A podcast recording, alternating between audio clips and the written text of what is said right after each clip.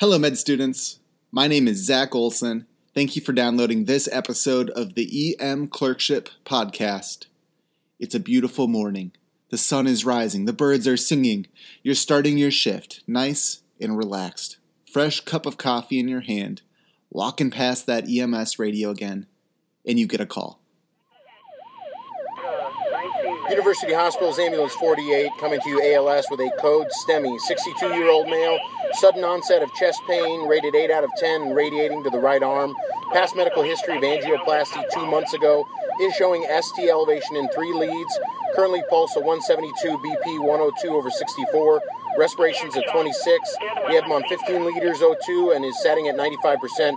Aspirin and nitro on board as well as IV established. Approximately 10 minutes out. Welcome to emergency medicine, guys. Are you kidding me? There is no relaxation here. My first shift as an intern, this was me. I literally walked in and my attending gave me a choice between running the code in Trauma Bay 2 and running a STEMI alert right next door. Today, we're choosing the STEMI. ST elevation myocardial infarction. In all of emergency medicine, STEMI is king. On your test, STEMI is king. We get hundreds of EKGs every day looking for this specific diagnosis, looking for that critical pattern. And when you see it, you have to know what to do. In 2013, the American Heart Association published a set of guidelines on the management of STEMI, and today that is what we're going to cover. But before we get into our approach, first, we need to talk about the actual diagnosis of STEMI. And what you need to know is that STEMI is purely an EKG finding. You can't count on elevated troponins or CKMB or anything like that. It's a diagnosis based completely on a pattern, 100% visual.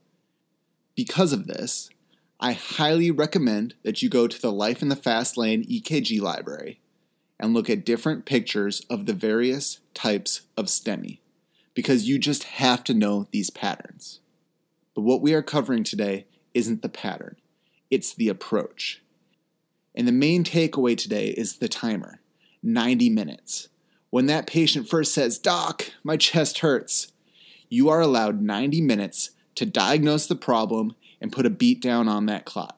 You have to attack that clot with every ounce of energy you have. You have to treat aggressively. You have to work fast. Of all of your patients in the department, this is the one to prioritize. Four steps. Step one call a STEMI alert.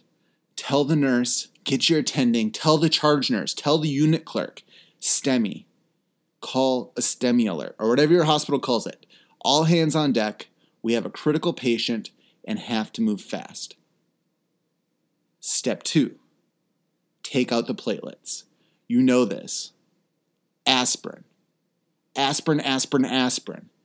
Your goal is to stop that platelet plug as fast as you can, and that is what aspirin does. You can have the patient chew it, you can stick it in their butt. There is lots of ways to do this, but you need to give every STEMI patient aspirin unless they have a life threatening allergy. Now, there's actually a little bit more to do here, though. The American Heart Association actually recommends taking a second shot at these platelets. They call this strategy dual antiplatelet therapy. And so you also give a second antiplatelet drug, typically clopidogrel, Plavix. Give aspirin, give Plavix, take out those platelets. Step three, think. What else is happening when that plaque ruptures? Stop that coagulation cascade in its tracks. I'm sure this will change over time and new anticoagulant drugs will be chosen. But for now, heparin. Simple, unfractionated heparin.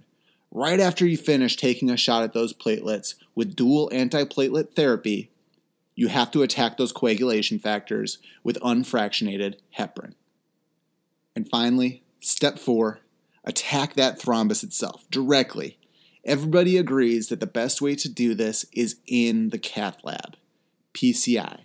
The interventional cardiologist will poke and twist and push at that clot with that little wire until they can get that balloon through inflate, and blood flow is restored.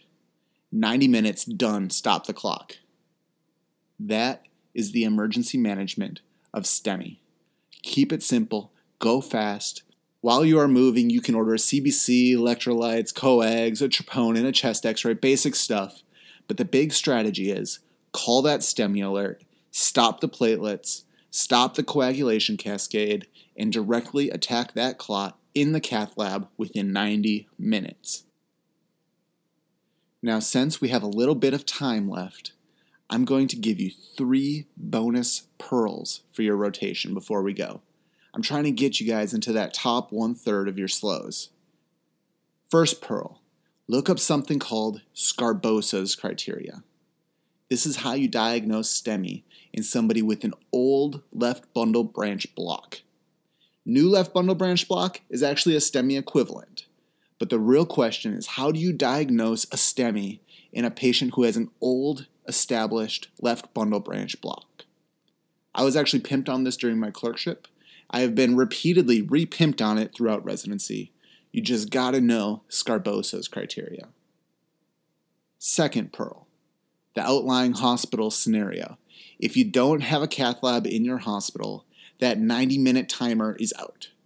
But you do get two completely new options to choose from.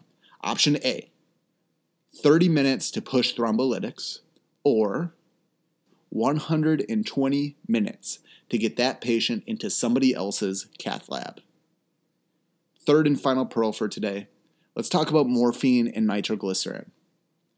A lot of you guys probably noticed that I didn't mention these earlier, and it's true. These are classic meds. They are excellent at relieving the patient's symptoms, and even physiologically, they just kind of make sense.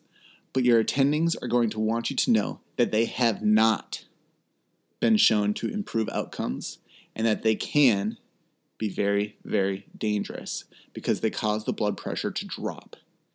This is a whole can of worms that I'm not opening up about inferior MIs and right sided leads and preload and cardiac anatomy. What you need to know is you need to be careful with nitroglycerin and morphine.